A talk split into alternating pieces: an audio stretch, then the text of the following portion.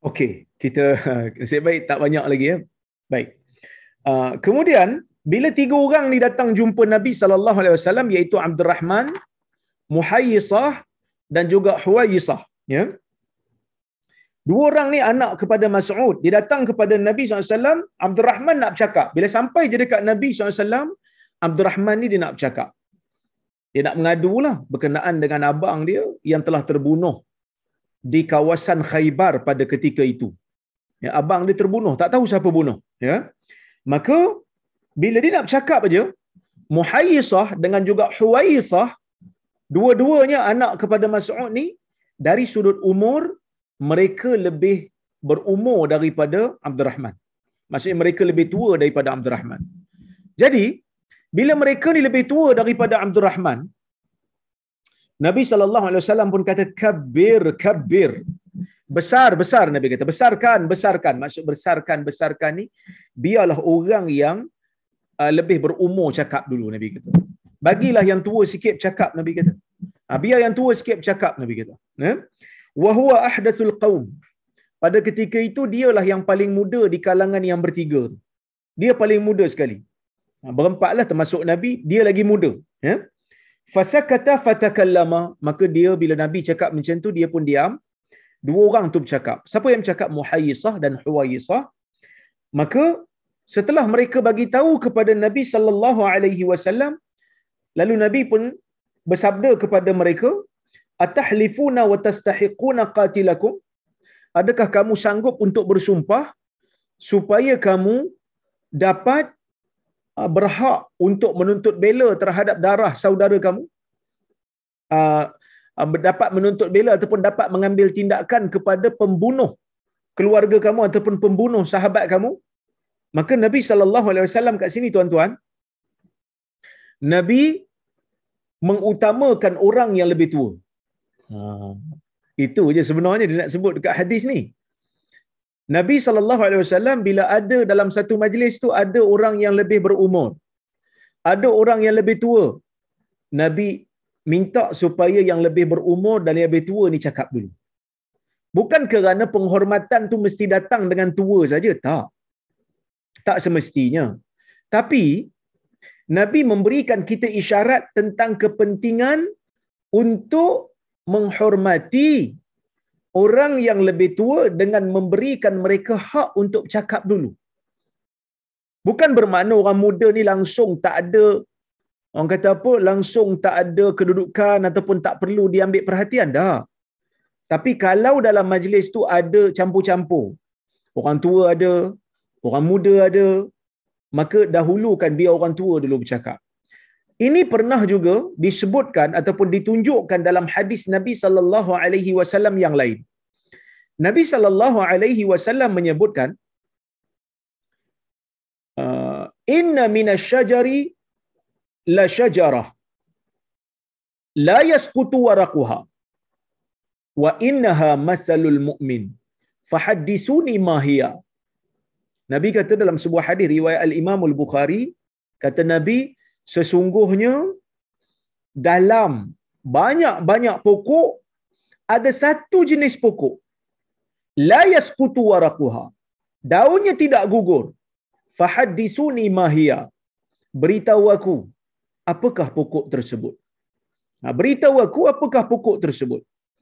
Maka Nabi sallallahu alaihi wasallam bila tanya soalan macam tu, Nabi biarkan sahabat ni bertanya-tanya pada diri mereka. Ya. Ha, fawaqa'an nas fi syajaril bawadi kata Ibnu Umar yang meriwayatkan hadis ni Ibnu Umar. Jadi Ibnu Umar ni pun dia cakap pada waktu tu dia kata sahabat-sahabat yang lain semua duk teka-teka. Semua duk meneka-neka. Pokok apa eh? Semua duk teka pokok-pokok yang berada di bawadi. Ha, pokok ha, pokok-pokok yang berada di pedalaman. Ada yang teka pokok ni, ada yang teka pokok ni. Nabi kata pokok ni dia punya sifat sama macam orang mukmin. Nabi kata. La yasqutu waraquha daunnya tidak gugur Nabi kata. Sifatnya sama macam orang mukmin Nabi kata. Tolong beritahu aku. Apakah nama pokok tersebut? Hmm. Maka kata Ibnu Umar, fawaqa'an nas fi syajaril bawadi manusia tu tekalah pokok apa, pokok apa, pokok apa. Jadi tuan-tuan dan puan-puan rahmati Allah sekalian, Ibnu Umar dia tahu dah. Ibnu Umar kata, wa waqa'a fi nafsi annaha nakhlah. Dalam jiwa aku aku teka dah. Aku teka dah dalam jiwa aku ia adalah pokok tamar. Fastahyait. Tapi aku malu nak cakap. Dia kata. Ya. Bila sahabat duk teka-teka, Ibnu Umar teka, dia, dia kata aku rasa macam pokok tamar. Tapi aku malu nak cakap. Sebab apa dia malu? Sebab dalam majlis tu, Ibnu Umar ni di antara orang yang muda. Ha, Ibnu Umar ni di antara yang muda sebab orang yang ada dalam majlis Nabi sallallahu alaihi wasallam ni ada yang lebih berumur daripada dia. Ada yang lebih berumur, ada yang lebih tua daripada dia. Maka bila semua pakat teka, yang tua-tua ni pakat teka dan jawapan mereka salah, mereka kata apa? Fahadithuni mahiya ya Rasulullah. Tolonglah bagi tahu kami ya Rasulullah apa jawapan yang betul. Nabi kata innahan nakhlah. Sesungguhnya pokok itu adalah pokok tamar. Kenapa pokok tamar ni dia punya sifat Nabi kata sama macam orang mukmin? Ulama ada macam-macam pendapat lah. Ada yang kata kerana pokok tamar ni sifat dia macam manusia.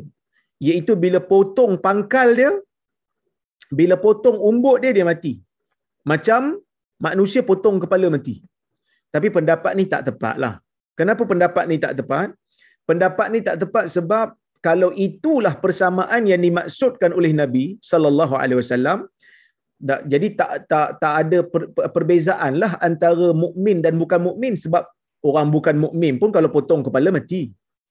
Nabi kata dia sama macam orang mukmin bukan sama macam manusia. Jadi ah, sebahagian ulama mencari sifat yang lain.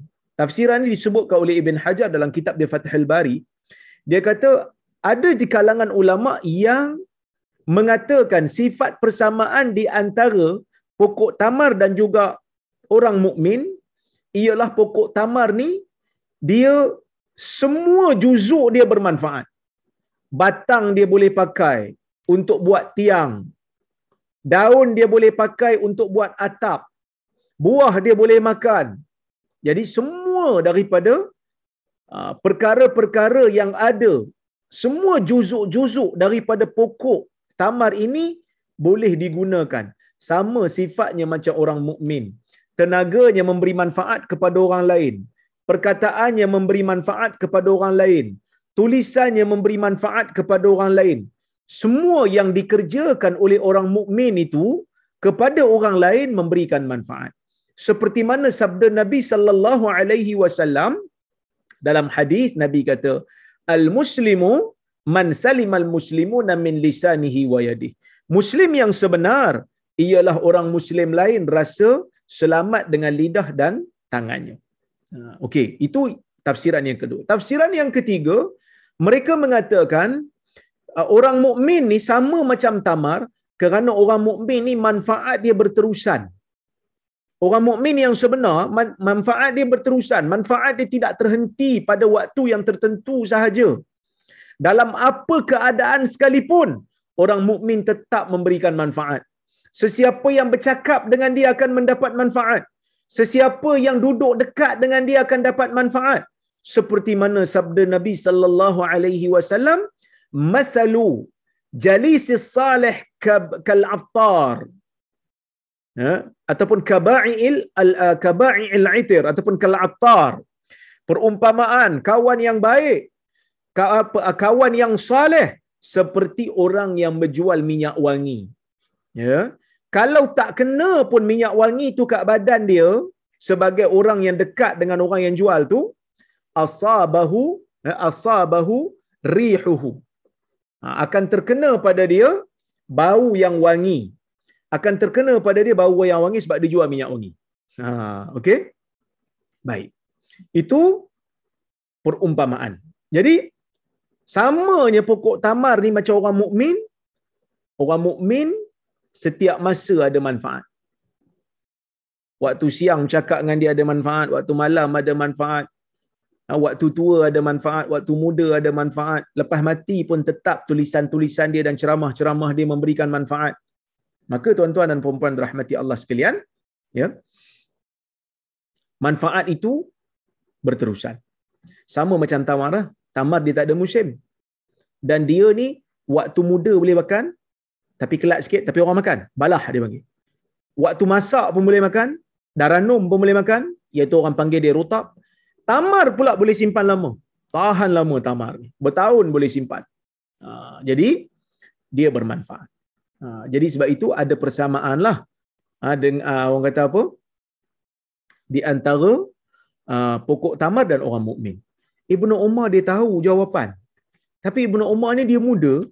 Jadi bila dia tengok yang berumur ni teka-teka yang lain dia jadi macam malu kan. Ha, ini menunjukkan Ibnu Umar ni dia ada sifat rendah diri.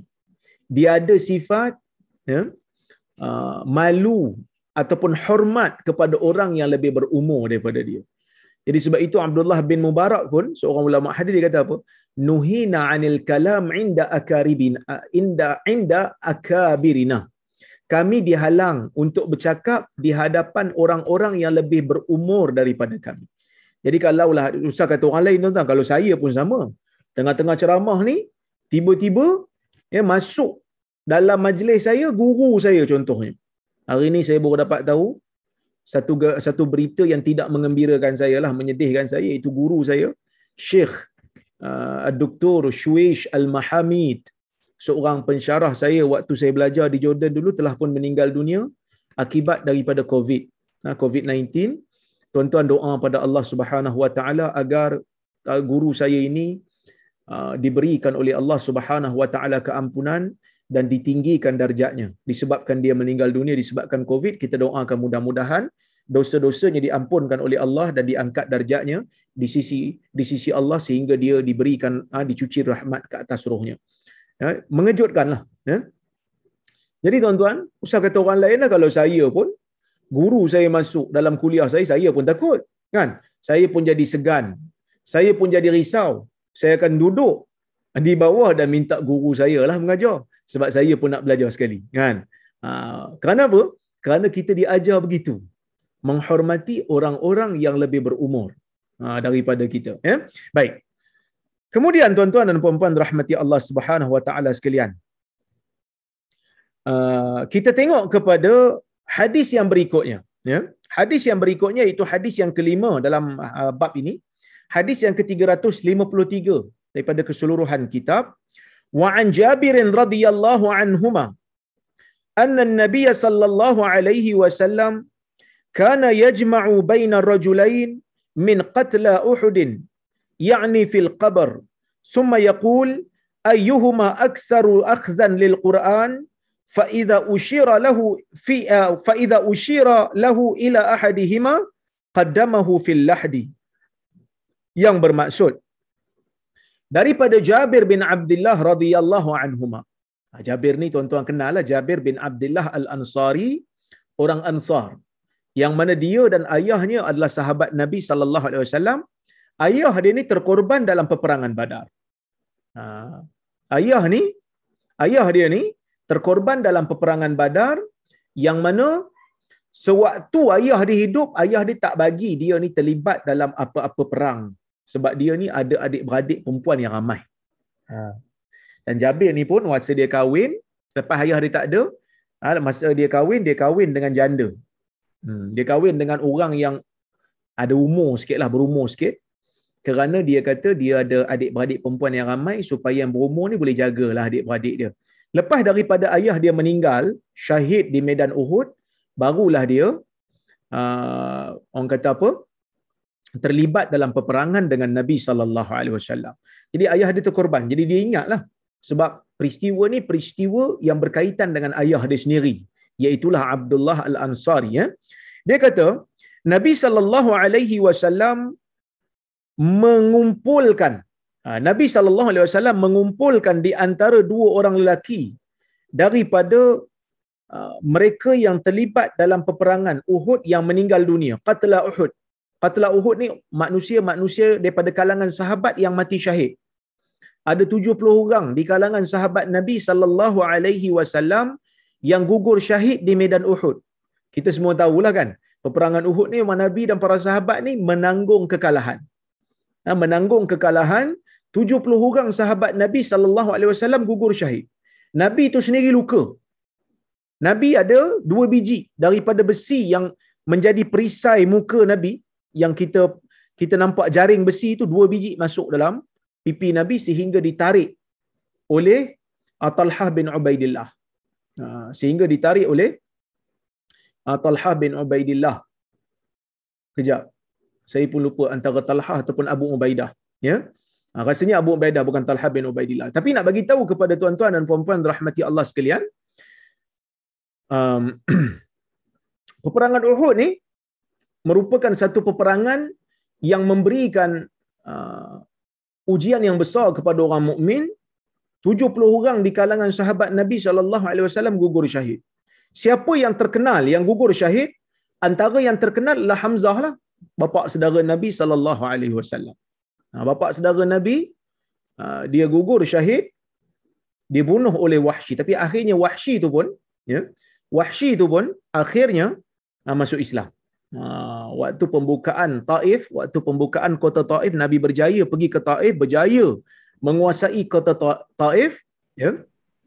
Maka uh, pada masa tu Wahsy ni masuk masuk Islam. Ha, masuk masuk Islam. Jadi tuan-tuan dan puan-puan rahmati Allah Subhanahu wa taala sekalian bila meninggal dunia? Hamzah meninggal Mus'ab meninggal Hanzalah meninggal Anas bin Nadar juga syahid. Ramai di kalangan sahabat-sahabat Nabi sallallahu alaihi wasallam gugur syahid pada ketika itu. Maka pada waktu tu, ya, ramai orang meninggal dunia, jadi tak sempat nak menguruskan ataupun tak mampu nak menguruskan uh, kita panggil apa? Uh, uh, apa ni jenazah pada waktu tu maka Nabi SAW menghimpunkan dua lelaki dalam satu liang ya. Iaitu dalam kubur nak dahulukan yang mana satu? Nak letak yang mana di depan menghadap kiblat tu? Maka nabi tanya ayyuhuma aktsaru akhdhar lil quran? Mana satu di kalangan yang dua orang ni yang lebih banyak menghafal al-Quran? Ha, mana satu yang lebih banyak menghafal al-Quran? Nabi kedepankan. Fa idza ushira lahu ila ahadihima qaddamahu fil lahad. Ha, ya kalau uh, bila telah ditunjukkan kepada nabi antara dua orang ni mana satu? Ya mana satu yang yang lebih banyak menghafal al-Quran pada ketika itu ya pada ketika itu uh, Nabi SAW mendahulukan. Uh, mendahulukan dia letak di depan sekali. Uh, okey? Jadi peperangan Uhud merupakan peperangan yang memberikan uh, ujian yang besar kepada orang Islam supaya mereka muhasabah diri supaya mereka ni orang kata apa dengarlah cakap Nabi sebab Nabi SAW tak benarkan orang yang duduk di atas bukit pemanah itu untuk turun tiba-tiba mereka turun itu satu yang keduanya nak menguji keimanan para sahabat. Nak tengok dia orang ni beriman dengan Nabi SAW sebab Nabi menang dekat perang Badar ke ataupun sebab memang dia orang beriman. Sebab ada manusia kadang-kadang dia tengok dia nak dia nak orang yang menang aja. Ha, dia kata Nabi menang dalam perang Badar. 300 lebih lawan dengan 1000 boleh menang. Eh Muhammad ni menang ni. Kita kena sokong dia sebab dia menang. Tengok-tengok kalah kat perang Hud masa tu nilai lah. Kamu ikut Nabi Muhammad ni sebab dia menang ataupun sebab dia betul. Kalau kamu ikut dia sebab dia menang, sekarang dia dah kalah. Kamu nak macam mana? Tapi kalau kamu ikut dia kerana kamu rasa dia betul, kamu yakin dia betul, dia menang ke, dia kalah ke, kamu tetap menyokong dia. Itu yang kedua. Yang ketiganya, mengetahui. Kita panggil apa? Mengetahui kesetiaan para sahabat dengan Nabi SAW. Pada peperangan itu, Talhah sanggup cedera tangan dia sebab menghalang anak-anak panah, senjata-senjata yang tajam daripada terkena Nabi wasallam. Memang pada waktu tu orang Quraisy memang nak bunuh Nabi. Dan saya sebut tadi kan Abu Ubaidah ha, sanggup gunakan gigi dia untuk cabut besi yang berada di pipi Nabi sallallahu alaihi wasallam. Bila dia gunakan gigi dia, ha, dia gunakan gigi dia. Abu Ubaidah ni guna saya boleh ingat, ha, dia, dia bukan Talhah, dia adalah Abu Ubaidah. Abu Ubaidah gigit cabut tercabut gigi dia. Ha, kemudian ya dia nak gigit lagi satu. Masa tu Abu Bakar orang kata apa? Abu Bakar nak tolonglah. Dia kata bagilah aku satu dia kata kan. Jadi Abu Baidah kata dia juga sebab dia dulu kan Jadi dia cabut lagi satu, dia cabut lagi satu, lagi satu gigi dia hilang. Jadi dua-dua gigi dia gugur disebabkan oleh kerana dia nak berkhidmat untuk Nabi sallallahu alaihi wasallam. Ha, jadi kesetiaan sahabat tu terujilah dengan peperangan Uhud ni, ya. Baik. Maka kata Syekh Mustafa Bura waktu dia syarahkan hadis ni dia kata afad al hadis jawaz dafn al rajulain was thalathati fil qabr al wahid inda al darurah. Asalnya satu liang satu kubur satu manusia. Ini yang diamalkan oleh Nabi sallallahu alaihi wasallam daripada uh, banyak-banyak hadis. Nabi tak tanam orang lebih daripada seorang dalam satu liang. Tapi dalam peperangan Uhud ni kerana ada darurat. Disebabkan mereka sedang berperang. Ha, jadi oleh kerana tu Syekh kata, dibenarkan kita menanam dua ataupun tiga orang dalam satu kubur. Bila ada darurat, dia kata wa taqdimal aktsari hifzan lil Quran ila jihatil qiblah. Dan waktu kita nak tanam tu, kita tanam dia tu masing-masing menghadap kiblat. Yang ni menghadap kiblat, lepas tu letak seorang di belakang, lepas tu letak seorang di belakang. Dan dahulukan yang paling banyak menghafal Al-Quran. Yang ni paling depan sekali. Kerana mereka ini ada keistimewaan, mereka ini ada kemuliaan. Iaitu menghafal Al-Quran, itu menghafal kalam Allah, menghadap ke arah kiblat dahulukan mereka yang banyak menghafal Quran berbanding mereka yang kurang menghafal Al-Quran. Dan dahulukan orang yang sikit hafal Quran berbanding orang yang tak hafal Quran langsung. Kerana apa? Kerana memuliakan orang yang menghafal Al-Quran, ha, memuliakan dan mengagungkanlah orang yang menghafal Quran ni sebab orang yang hafal Quran ni mereka mengulang. Sebenarnya yang susah tu bukan hafal, yang susah, yang susah tu mengulang hafalan. Kerana Quran ni Nabi kata dia macam unta. Dia hilang pelan-pelan dia hilang kalau kita tak mengulang eh. Baik. Kita tengok hadis yang keenam. Hadis yang keenam riwayat Imam Muslim. Kata Al-Imam An-Nawawi rahimahullah, wa an ibn Umar radhiyallahu anhuma anna an-nabiy sallallahu alaihi wasallam qala arani fil manam atasawwaku bisiwak faja'ani rajulan. Ahaduhuma akbar minal akhar. Fanawaltu fanawaltu siwak al-asghar faqila li kabbir. Fadafa'tuhu ila al-akbari minhuma.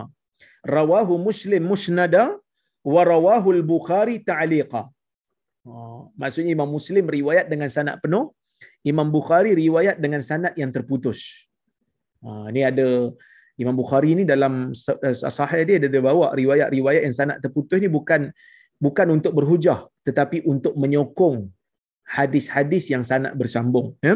Tapi Imam Muslim bawa dengan sanad yang penuh dengan sanad yang bersambung kira hadis ni sahih lah. Maksudnya daripada Ibni Umar radhiyallahu anhuma sesungguhnya Nabi sallallahu alaihi wasallam bersabda kata Nabi arani fil manam aku melihat diri aku di dalam mimpi. Saya dah hurai panjang dulu. Mimpi para anbiya adalah wahyu.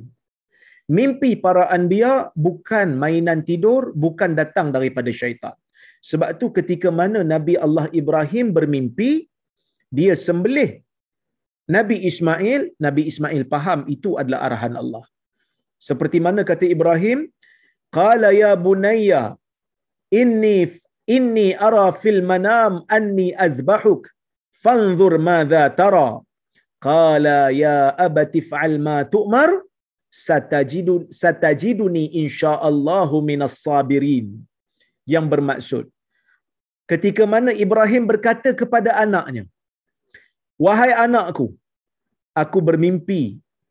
Dalam mimpi itu aku menyembelih kamu. Fanzur madza tara. Apa pandangan kamu lihatlah apa yang kamu fikirkan, apa yang kamu nampak, apa yang kamu rasa.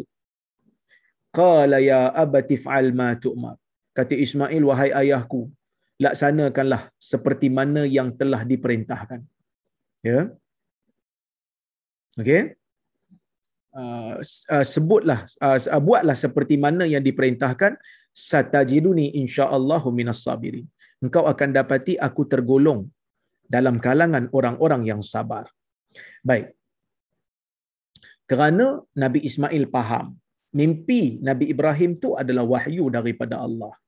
Sama jugalah macam mimpi Nabi Muhammad sallallahu alaihi wasallam. Nabi kata, aku melihat diri aku di dalam mimpi. Atasawwaku bisiwak. Aku bersiwak. Aku bersiwak dengan satu jenis siwak. Aku bersugilah. Siwak ni sugi. Okay? So hadis ni nak bagi tahu tentang kepentingan sugi lah. Sehingga Nabi SAW sampai mimpi bersugi. Ha.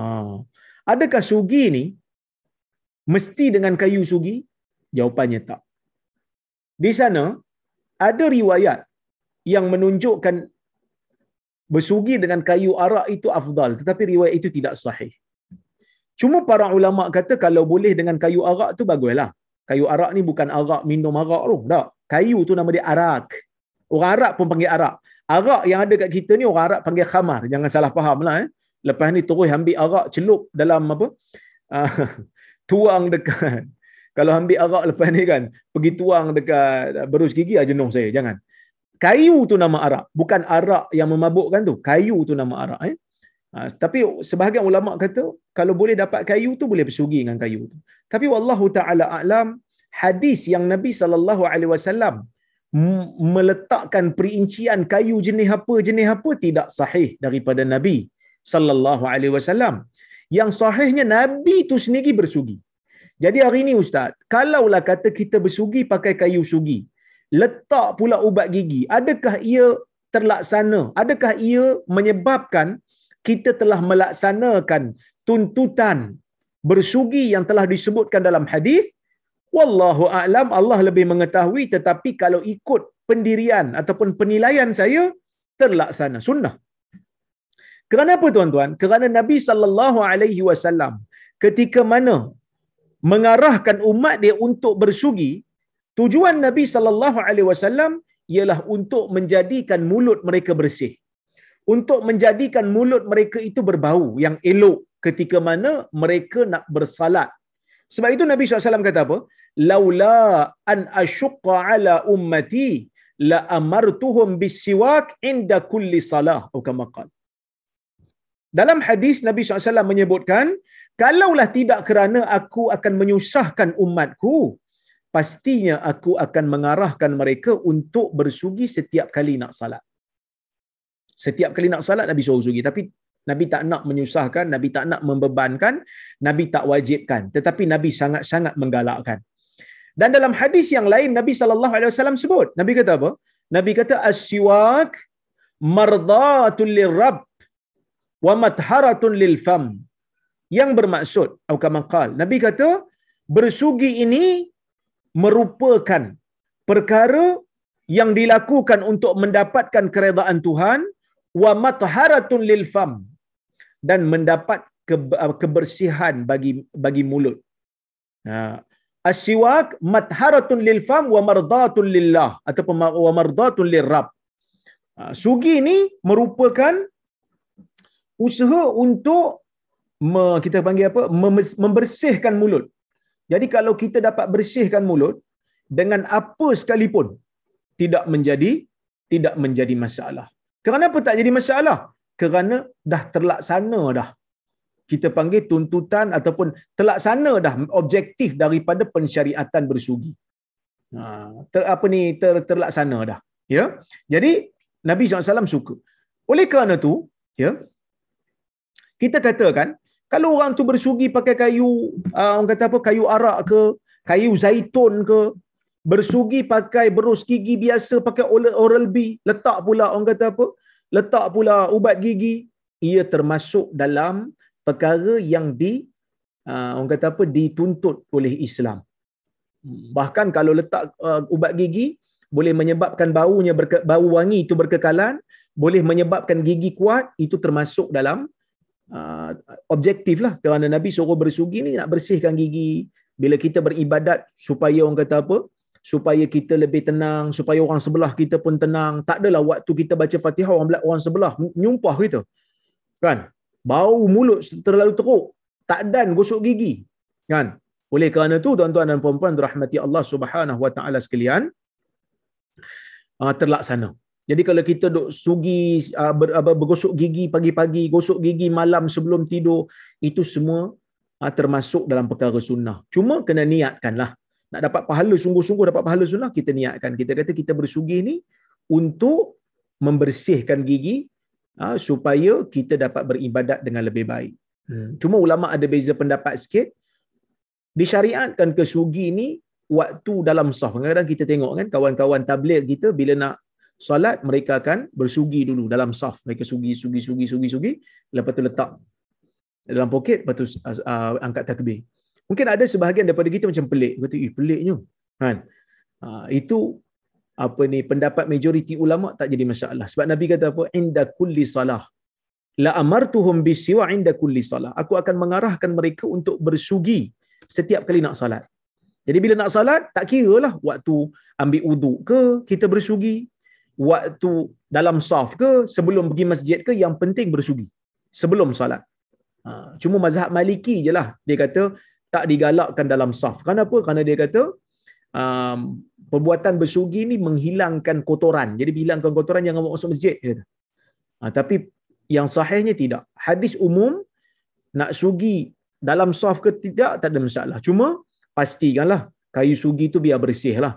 Ha, jangan diletakkan di atas lantai dan sebagainya. Takut nanti kena jangkitan pula pada mulut kita. Kita nak membersihkan mulut.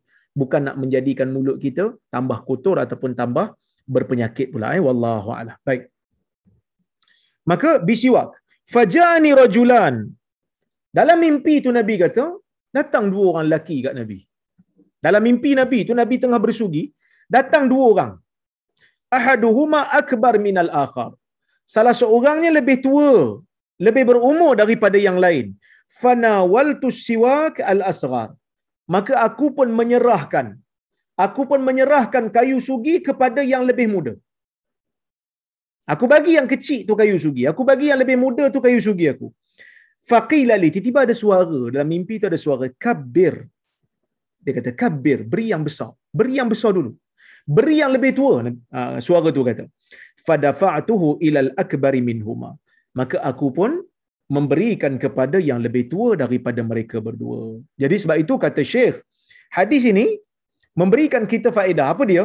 Dia kata taqdim sin fi siwak wa ta'am wa syarab wal mashi wal kalam ma lam yatarattab uh, ma lam yatarattab bil qaum.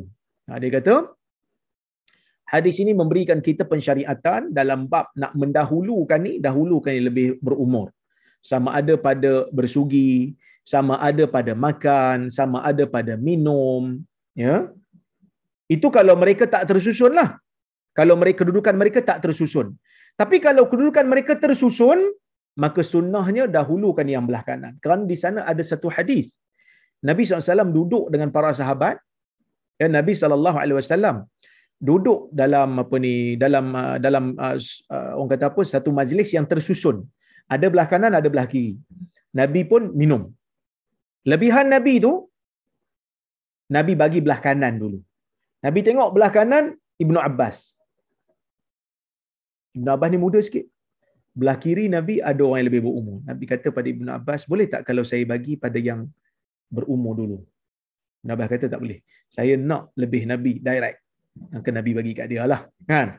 Ha, jadi kalau mereka hidup ter, uh, duduk tersusun dalam satu majlis, dahulukan yang belah kanan. Bahkan kalau benda ni tuan-tuan, orang Arab dia selalu amal. Ha, ini benda bagus je kalau orang Arab ni. Walaupun kadang orang Arab ni ada juga, orang kata kepala angin dia, tetapi ada benda-benda yang kita kena belajar dengan mereka ataupun kita tiru mereka dari sudut pengamalan sunnah. Pertama bagi salam seperti mana yang telah saya sebut dulu. Saling doa mendoakan. Itu benda bagus yang orang Arab buat. Telefon pun doa dulu. Assalamualaikum. Kaifa halak? Arju ayya an takuna bi khair. Allah yusalmak. Moga Allah menselamatkan kamu. Moga Allah mensejahterakan kamu. Moga Allah memberkati kamu. So, doa, doa, doa, doa. Dia orang sana pun balas-balas-balas. Baru cakap. Ha, maksudnya dia mulakan dengan doa. Eh. Selain itu, orang Arab ni suka mendahulukan yang kanan. Bahkan nak naik lift kalau kata kita tunggu lift yang turun. Buka pintu, ting, orang dah keluar dah. Kita akan tengok dia, dia akan tengok kita. Kan?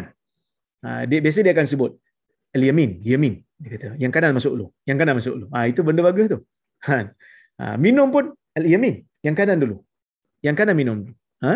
Ha, ini benda yang benda yang bagus. Yang kedua, isti'mal as-siwakil akharin. Isti'mal as-siwakil akharin biiznihim ghairu makruh. Isti'malu siwakil akharin biiznihim ghairu makruh. Menggunakan kayu sugi orang lain dengan izin mereka tidak makruh, tak najis. Walaupun kadang-kadang ada geli sikit kan. Tapi kalau nak guna tak ada masalah. Contohlah kita dalam rumah sama-sama dengan family kan? Kadang-kadang anak kita punya berus gigi dah hilang.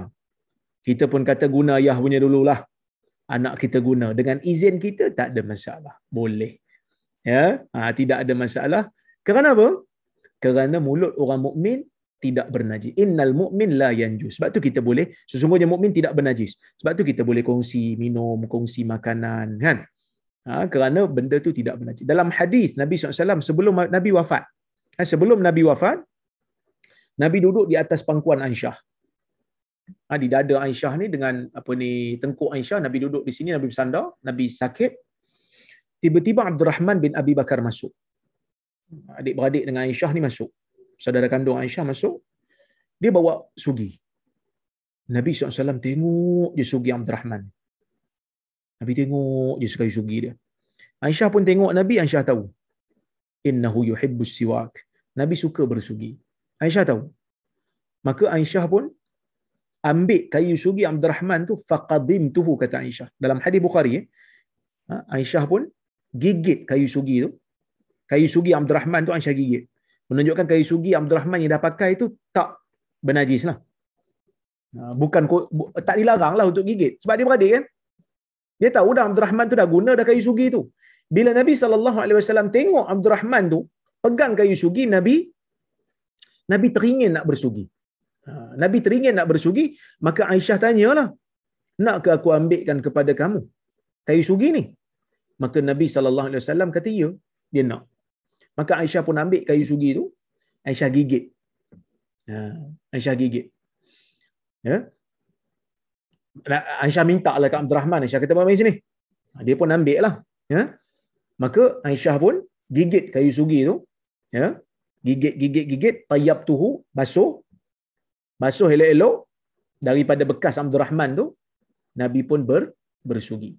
Nah, Nabi bersugi kata Aisyah, aku tidak pernah melihat Nabi wasallam bersugi dengan sugi yang bersungguh. Tak pernah lagi aku tengok melainkan pada hari itulah. Ya.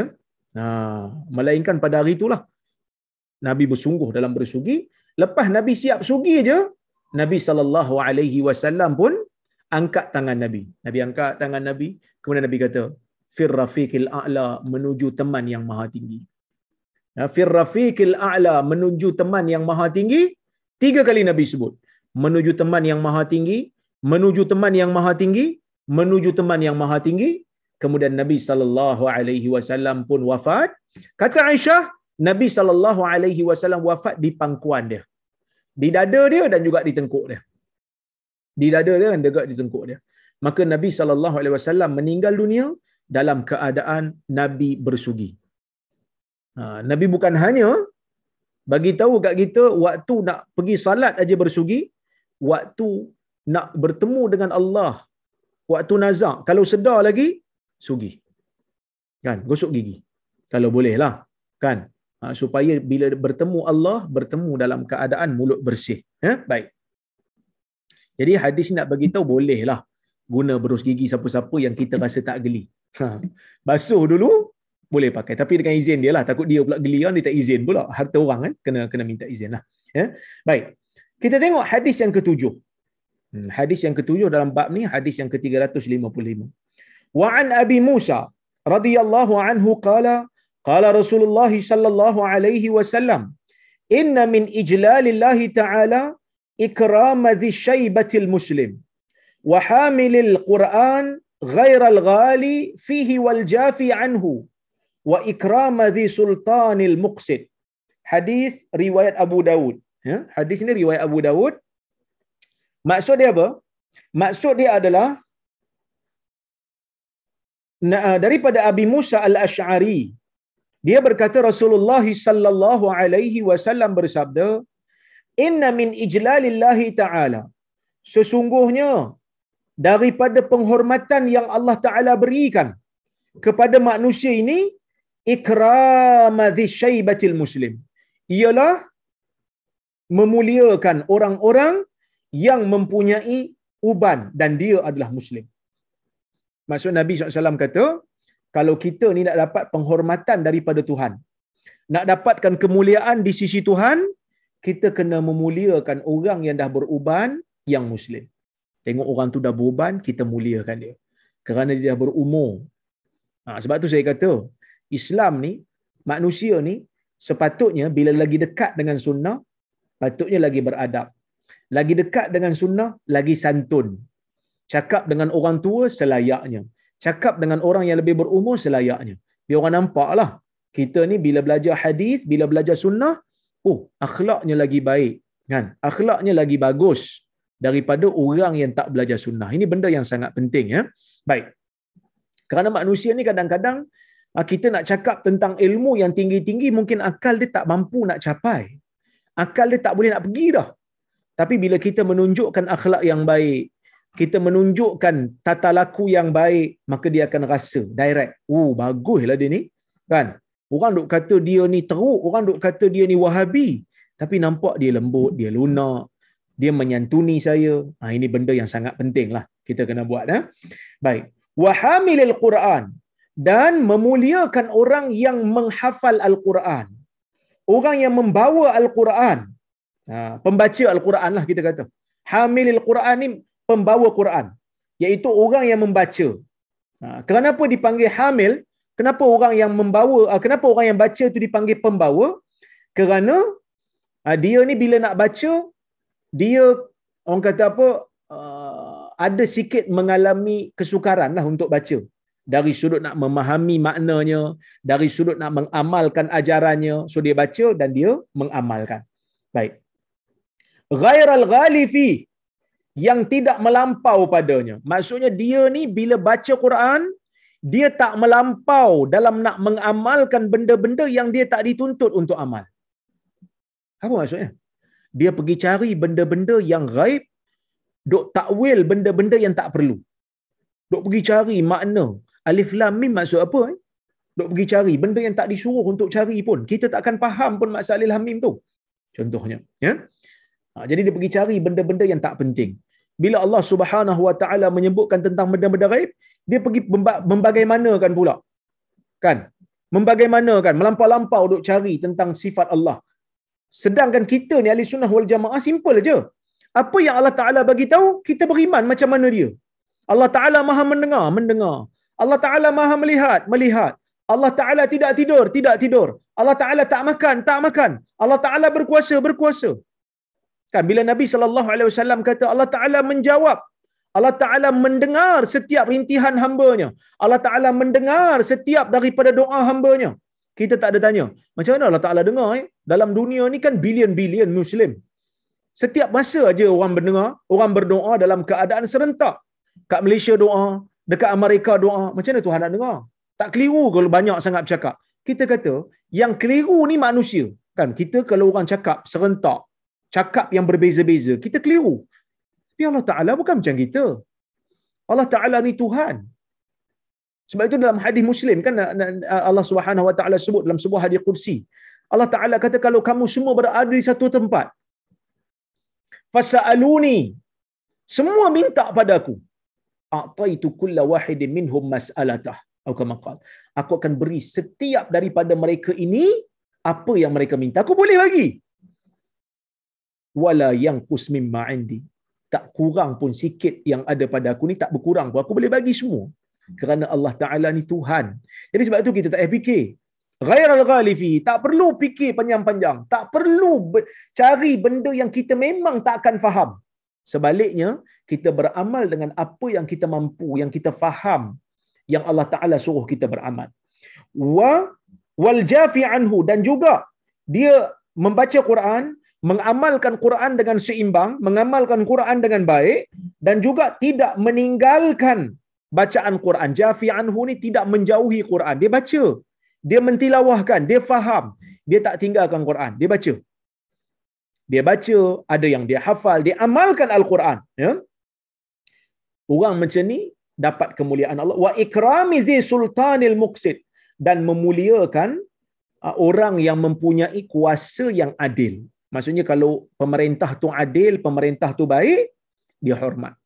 Ha, jadi kat sini uh, Syekh Mustafa Bura kata apa? Afadal hadis istihbab ikramil muslimil musin wal hafiz lil Quran wal imamil adil. Ha, maksudnya hadis nak bagi tahu kita ni disunatkan untuk memuliakan orang muslim yang lebih berumur. Dan memuliakan orang yang hafal Quranil Karim dan pemimpin yang adil. Eh pemimpin yang tak adil tak payah hormatlah. Pemimpin yang adil kena bagi nasihat. Pemimpin yang adil kena bagi tegur. Pemimpin yang adil kita hormat. Kerana mereka pemimpin. Orang yang hafal Quran kita hormat. Orang hafal Quran bang kena hormat. Sebab mereka ni dah buat kerja fardu kifayah untuk kita. Sebab apa Quran ni fardu kifayah. Kalau semua orang tak apa berdosa gitu. Kita tak apa ni sebab ada orang lain apa. kan? Dan menghormati, memuliakan orang yang lebih berumur. Ya? Baik. Kemudian yang kedua al-qasd wal i'tidal fil amr wa adam al-ghulu fil Quran wal jafa anhu. Ini benda penting. Iaitu seimbang dalam urusan Al-Quran seimbang dalam urusan Al-Quran tak melampau pada Quran. Ya, ataupun tak meninggalkan terus. Apa tak melampau pada Quran ni? Seperti mana golongan Khawarij yang merasakan mereka amal betul-betul tapi mereka sebenarnya tak faham pun. Uh, sebenarnya mereka tak faham pun apa itu Quran. Uh, mereka faham dengan pemahaman yang sangat-sangat sangat-sangat literal. Akhirnya mereka menjadi melampau. Bunuh orang-orang Islam hanya disebabkan oleh kerana alasan mereka telah menjadi kafir sedangkan orang tu tak kafir pun. Wallahu taala a'lamu bissawab. Jadi saya rasa tuan-tuan kita berhenti dulu di sini. Insya-Allah jika ada kesempatan yang lain kita bertemu lagi. Ha, saya tengok kalau kalau ada soalan ataupun komentar ataupun kritikan saya alu-alukan eh. Assalamualaikum. Waalaikumsalam. Maaf semua saya baru join. Boleh saya tahu ni hadis berapa dalam Riyadhus Salihin? Alamak dah habis baru saya baca ni. Ah, okey, ni ada yang bagi tahu. Terima kasih ha, Tuan Zul Alhamdulillah kerana bagi tahu pada kawan kita ni. Ha, Alam wasahlan, kita ucapkan selamat datang eh pada saudara ha, Muhammad Hanafi yang baru bersama kita ha, pada malam ini. Mudah-mudahan ada manfaat. Baik. Ha, ni ada yang tanya ni, PDF soft copy version free ke? Macam mana nak dapat? Ha, kalau ada siapa-siapa yang version PDF, boleh bagi ya. Sebab saya guna version yang Arab punya. Ha, saya guna version yang Arab. Jadi saya orang kata apa tak tak pakai yang PDF punya.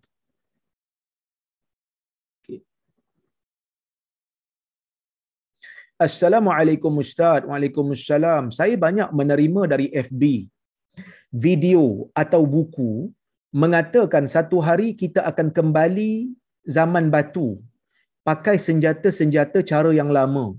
Semua teknologi tinggi tidak boleh pakai. Adakah benar?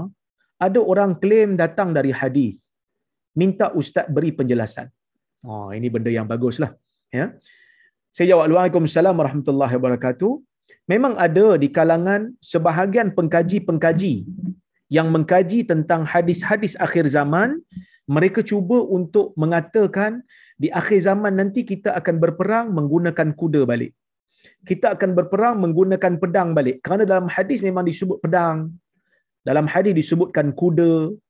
Adakah bermakna kita akan kembali ke zaman seperti mana itu ataupun yang Nabi sallallahu alaihi wasallam sebut itu hanya sekadar untuk kefahaman orang di zaman itu?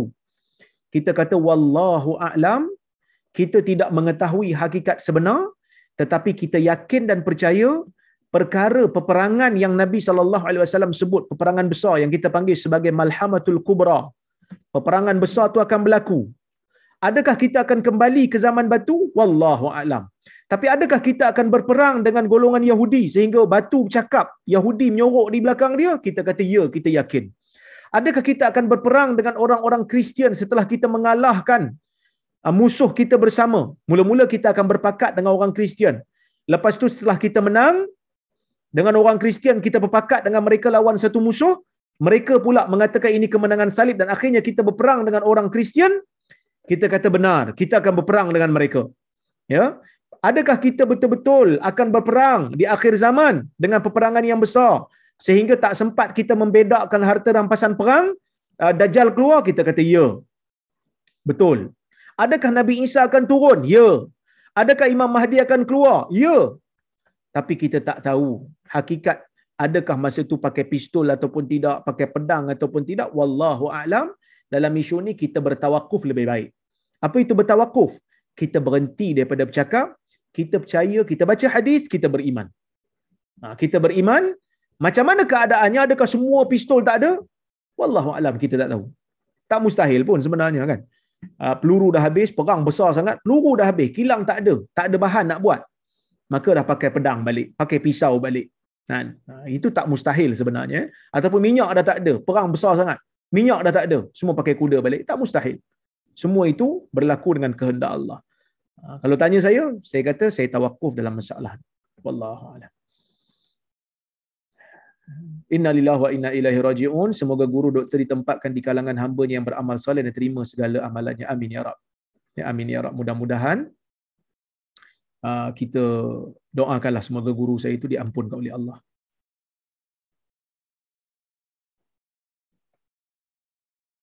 Assalamualaikum Dr. Waalaikumsalam. Bagaimana kita memahami dan menghayati hadis-hadis yang menjanjikan syurga dengan mengamalkan sesuatu amalan atau membaca sesuatu doa. Juga hadis-hadis yang mengatakan akan terpelihara dari azab kubur atau dijauhi dari neraka dan sebagainya dengan melakukan yang seperti itu juga. Secara uh, secara lisan dilihat terlalu mudah mendapatkan syurga atau menjauhi neraka atau azab kubur. Okey. Kita kena faham ya. Uh, hadis Nabi sallallahu alaihi wasallam ni ada dua set. Satu set menjanjikan syurga untuk amalan-amalan tertentu iaitu amalan-amalan baik, amalan saleh. Yang kedua, menjanjikan neraka untuk amalan-amalan mungkar. Menjanjikan neraka untuk amalan-amalan maksiat. Jadi macam mana kita nak seimbang, kita kena baca dua-dua. Jangan terlalu baca hadis yang menjanjikan syurga sampai kita pejam mata kepada hadis yang menjanjikan neraka. Kita kena baca dua-dua. Barulah kita akan jadi seimbang. Kan? Ah, betul ke ustaz? Susah uh, senang nak dapat pahala ni. Dapat pahala memang senang. Ikhlas. Sebenarnya senang tu kita kata senang dari sudut amalan. Tapi senang dari sudut ikhlas tu perlu struggle lah. Betul ke kita buat ni ikhlas? Yang tu kita kena struggle. Tapi amalan tu sebenarnya senang. Dapat ikhlas kita buat amalan tu Allah Taala akan berikan ganjaran berlipat kali ganda. Ha, okey Assalamualaikum warahmatullahi wabarakatuh. Afdalkah witir tiga rakaat tanpa baca tahiyat pada rakaat kedua?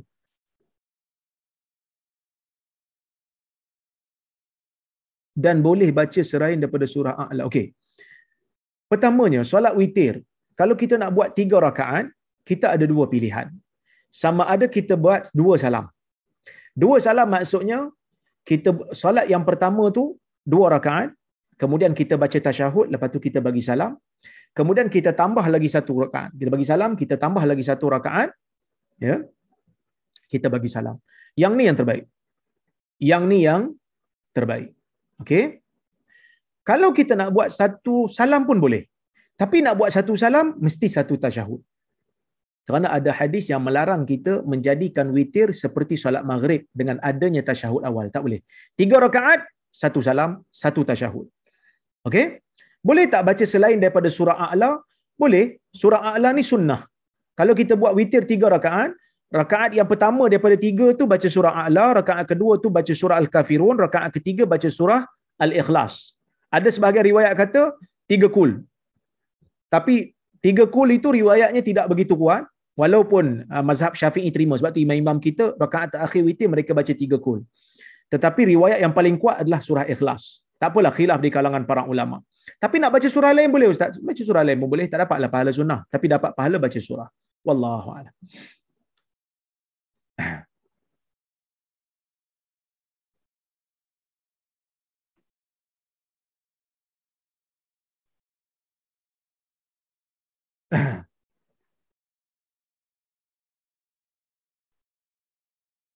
Okay.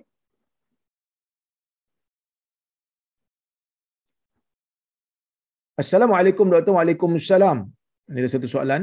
Semalam doktor ada kuliah dan menjawab soalan berkenaan dengan mandi wajib bagi orang-orang yang memegang kemaluan sewaktu mandi dengan mengatakan perlu mengambil wuduk semula. sebelum melaksanakan salat. Adakah ini bermakna mereka perlu mandi semula ataupun kalau mereka tak mandi balik, adakah mereka perlu ulang mandi mereka? Okey. Ha, ni keliru juga ni ya. Dia begini tuan-tuan. Rukun untuk mandi wajib. Ya. Rukun untuk mandi wajib adalah meratakan air keseluruhan badan.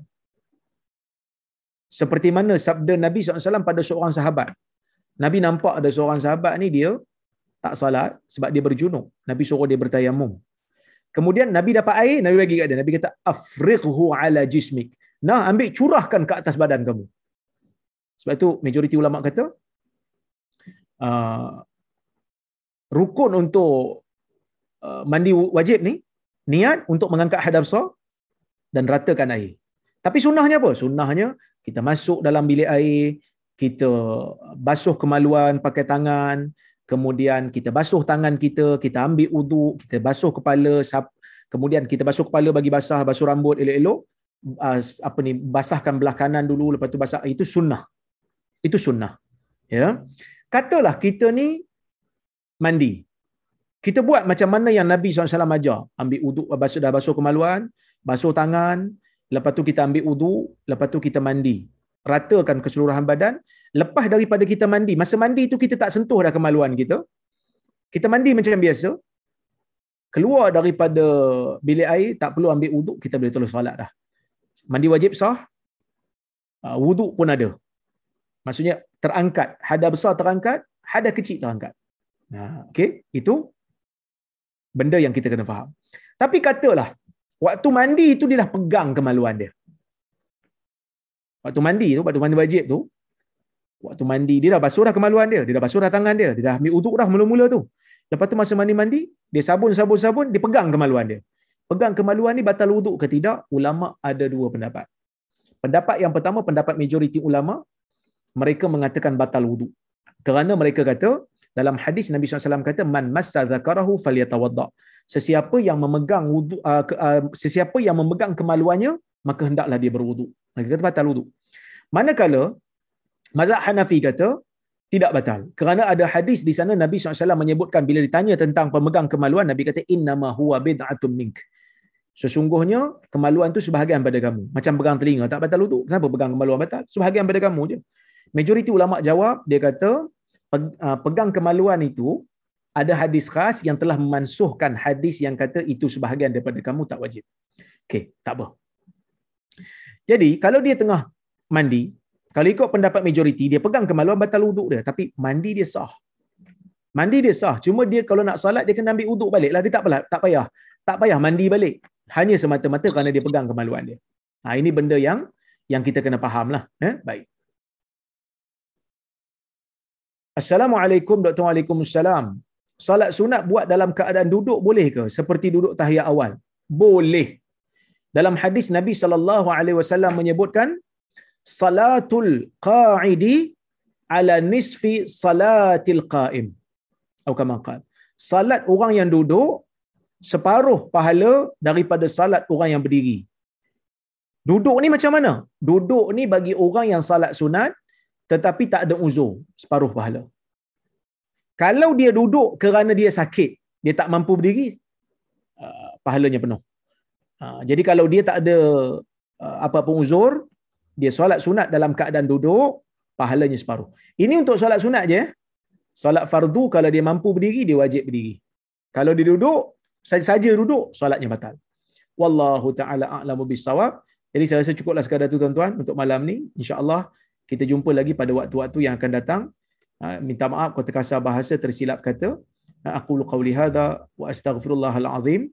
Ha, terima kasih banyak pada penganjur Haji Shah, Haji Hamid, Johan dan juga Datuk Syekh yang telah menganjurkan majlis pada malam ini. Saya mohon maaf terkasar bahasa, tersilap kata. Terima kasih pada semua yang hadir. Aku qawli hadha wa astaghfirullahal azim li walakum. Wassalamualaikum warahmatullahi wabarakatuh. Waalaikumsalam.